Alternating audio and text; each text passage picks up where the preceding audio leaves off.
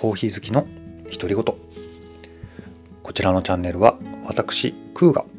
日常の中で感じたことなどをお届けするボイス雑談ボイスログです。はいちょっと、えー、早速カミカミでございますが、えー、始めていきたいと思います。えっ、ー、と今日は276回目の収録ですね、えー、コーヒー好きの独り言コーヒーフリークスソリロクイです。えっ、とこちらの、えチャンネルえー、私クーが、まあ、あの雑談的に日記的に、えー、つぶやいていく独り言のチャンネルに、えー、なってますね。はい。まあ、ボイスログというふうに歌ってますけども、えー、声の日記ですね。はい。まあ、絵日記っていうのがあるぐらいですから、声日記っていうのがまああっても違和感はないんじゃないでしょうか。はい。ということで、えー、大型連休明けの一発目、えー、土曜日定期更新となっております。はい。で、まあ、休みボケがですね、えー、全く治っておりませんけれども、え今日もですね、えまあ、いろんなことを脈絡もなく、えもりもりでお話をしていきたいと思っております。えよろしくお付き合いください。えっと、おかげさまで、あの、連休中はですね、結構ボードゲームに関わることができて、えー、新しいゲームもね、いっぱいやれて、えー、すごく嬉しかったですね。えー、そうですね、個人的には何だろうなあの、セブンワンダーズデュエルがね、やれたのが嬉しかったですけどね。はい。えー、まあ、そんな中でですね、連休明けてもですね、ちょっと夜思い立って、えー、積んでたボードゲームを引っ張り出して、はい。まあなんか、また、こう集まりの時とかに、遊ぼうかなとか思いながら妄想しながら、えー、ルール確認プレイをしておりました。はい、えそのゲームがですね、えー、ロアムという名前のボードゲームになります。作者がライアン・ラウカットさんという方で、えっ、ー、と、他にですね、アバブビローとか、えっ、ー、と、ニアファーとか、8分帝国とかね、そういうボードゲームを手掛けてらっしゃるんじゃなかったかな。はい、間違ってたらす,、えー、すみません。はい。え、ー、と、絵がね、すごくほっこりしてて、独特のね、なんか感じなんですけれども、えー、こちらのロアムはですね、えー、要素としてはいろんな要素があって、え陣取りだったり、えマップを使ったパズルであったり、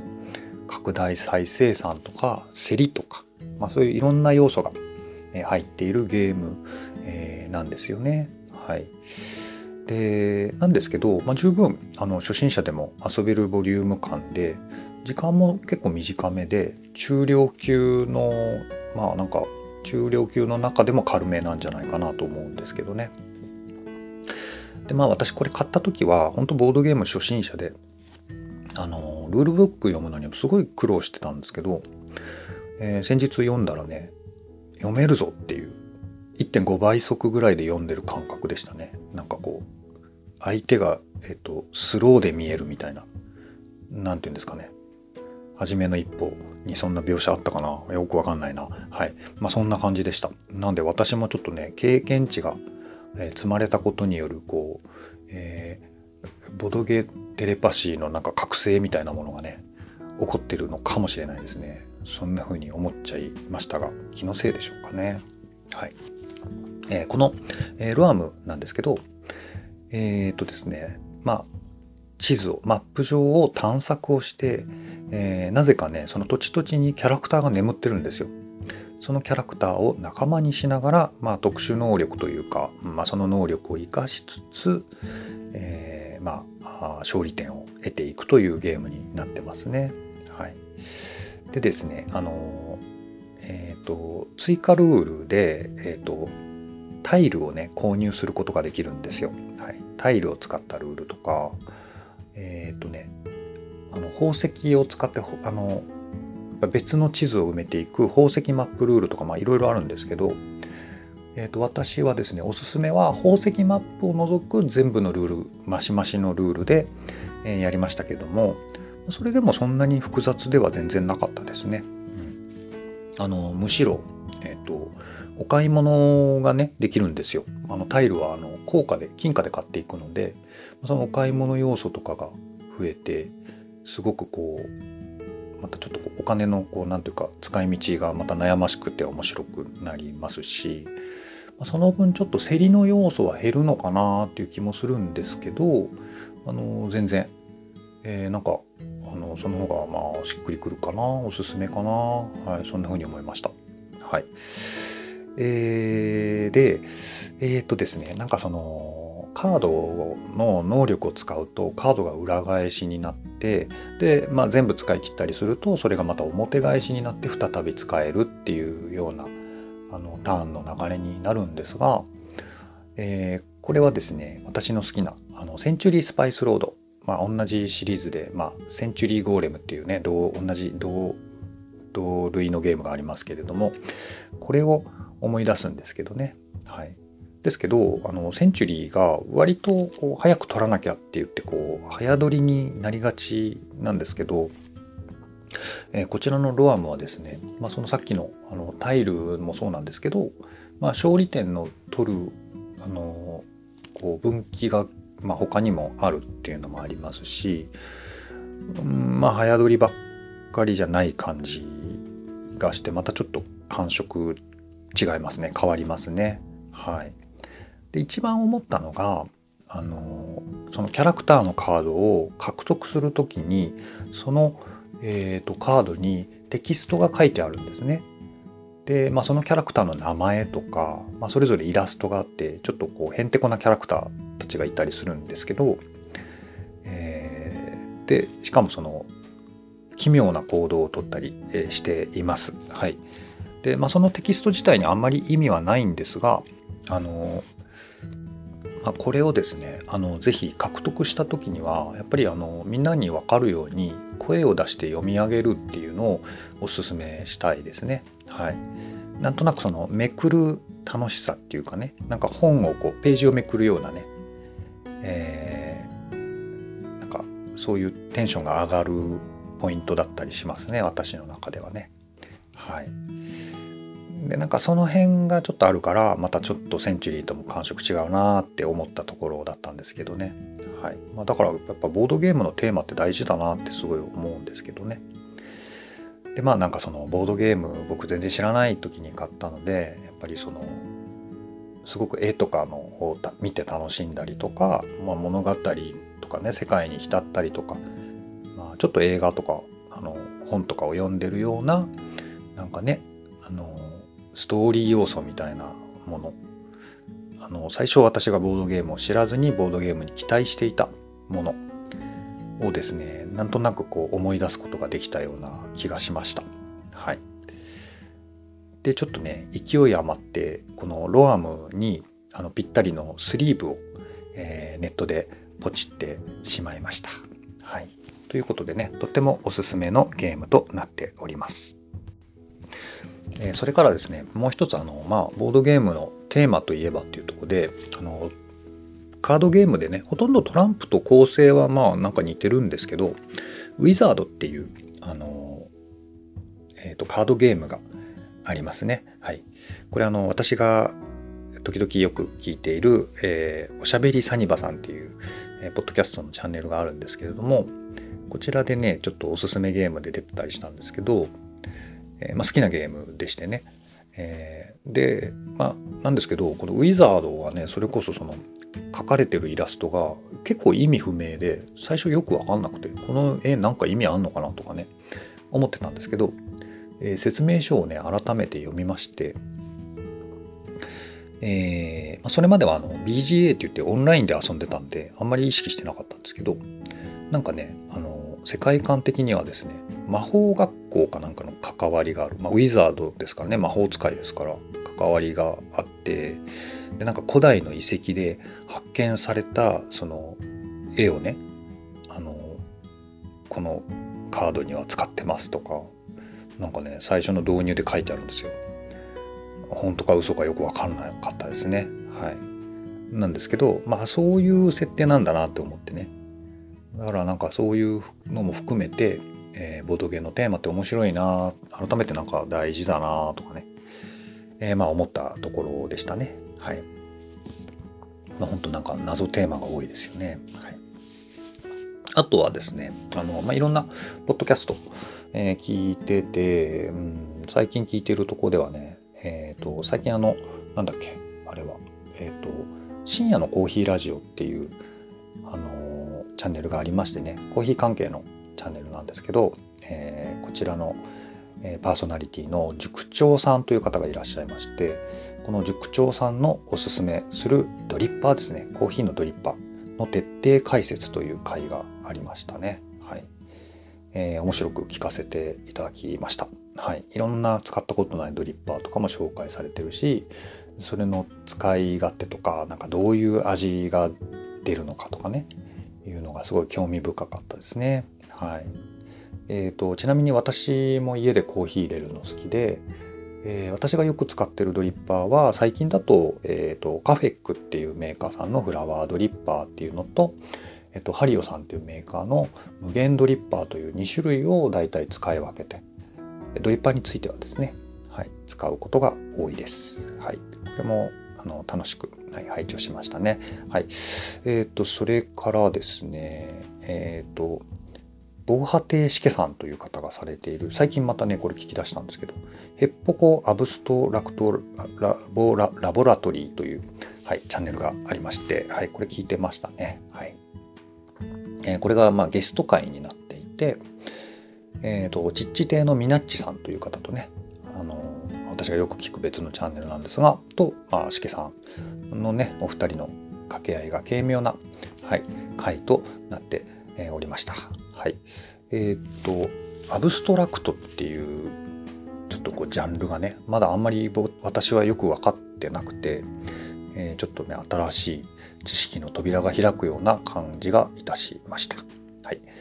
えー、それから、ボードゲーム関係のチャンネルで言うと、えー、キンボドさん、えー、こちらのチャンネルも聞いてて、で、まあね、ボードゲームの話題も非常にモリモリなんですけど、えっ、と、印象的だったのは、私の好きな、あのボードゲームの、えっと、作者さんでフィル・ウォーカー・ハーディングさんっていう方のお話が聞けてちょっと嬉しかったですね。はい。えー、イムホテップとかクマ牧場とか、はい、好きなゲームを手がけてらっしゃってて改めてねこういうのをなんか聞けてちょっといいなっていうふうに思ったあそんな、えー、一コマでしたね。はい。えー、それからですね、まあ、おなじみというか私はまヘビロテヘビーリスナーなんですが、えっ、ー、と、チッチ亭のゆるっとゲーム雑談。これ先ほどのみなちさんがパーソナリティ、メインパーソナリティで、こちらもトークテーマ、ボドゲイベントということでお話をされておりました。はい。まあ、いろんなボドゲイベントあるみたいで、まあ、地方にいるとなかなか縁がないんですけど、えっ、ー、と、九州ボドカにもね、あの九州でねあの予定されている、えー、ボードゲーイベントなんですがあこちらもねもうまた何のかんのこう近づいてきてるんでこれも要注目というところですね。はい、というような感じで、いろいろあの本当えっ、ー、とポッドキャストはですね相変わらず聞いております。はい。そうですね。あの、ボドゲイベントはね、なんかこう、どんな雰囲気なんだろうなって思うんですけど、まあ、ちょっとまた話それちゃうんですけどあの、まあ、最近ちょっとお気に入りの、えー、漫画でね「これ書いて死ね」っていうね、まあ、ちょっと漫画のあのちょっと同好会的な、えー、お話のコミックがあるんですけど、はい、これのですね2巻でですね、え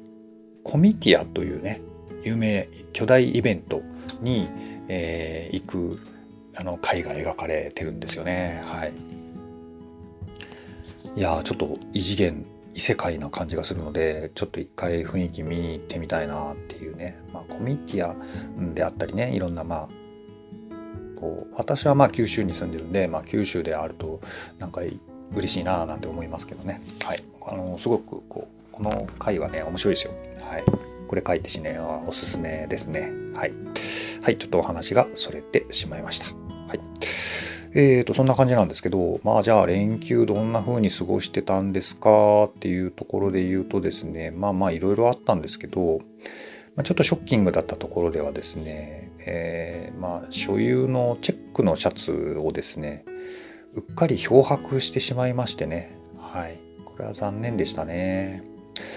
ちょっと思い余っちゃったなというね、思いがちょっとこう、先走っちゃったかというところでね、残念でしたね。はい。あんまりまだ来てないんですよ。5回も来てない、5回も来てない。多分2、3回しか来てないと思うんですよね。はい。というようなこともありましたね。はい。まあ、ただ一方でボドゲはいっぱいやれたということで、うん、そうですね。でもまあまだ積みゲームいっぱいあるので、そうね。今度は、ブードゥプリンスというゲームがあるんですけど、まあ、これが積んでる状態なんでね、まあ、これをほどいて、えー、遊びたいなとか、えー、もう一つはね、やっぱま小箱が多いんですけど、シュティッヒルンっていうゲームがあって、これも積んでますね。これはまだちょっとかかりそうかな。うん、早いとこやりたいけど。うん、っていうところと。はい。でまあ改めてね私そのまあボードゲームそうですねウクレレの練習もしてたんですけどあの、まあ、なんとなくこう私のこうなんて言うんだろうな、えー、好みというかその根源にあるものがねちょっといろいろこう最近実感したりするんですけどあのまあなんかそもそもねなんかまあそういうくくりでいいのかどうなのか分かり分からないんですけどなんか外国のものが好きだっていうのがちょっとあるのかなって最近ちょっと思うようになりましたね。はい。えー、ボードゲームとかもね、まあ、もちろんあの国内もすごくこう好きなあの商品作品いっぱいあるわけなんですけどやっぱねその外国のこうボードゲームのなんていうかなんでこの絵なこの絵なんだろうとかねなんでこのテーマなんだろうとかでもやっぱ遊んだらすごい面白いとかさそういうなんかねあのはい得体の知れなさというか洗練された得体の知れなさというかねあすごいみたいな自分では何周回っても行き着かないなっていうそのなんか新しいものに出会える感覚というのがちょっとねやっぱり外国のものに対して私がやっぱり抱いてるものなんですよねはい、うんまあ、これ音楽とかでもそうなんですけどね。はい。えー、というようなことをですね、まあ、ふと思ったりはしましたね。はい。まあ、そんな感じで、えー、過ごして、えー、おります。はい。はい。ということだったんですけど、まあ、皆さんは、えー、どのような、えー、お休みの過ごし方を、えー、されたでしょうか。はい。またこれからね、えー、まあ、気候もね変わっ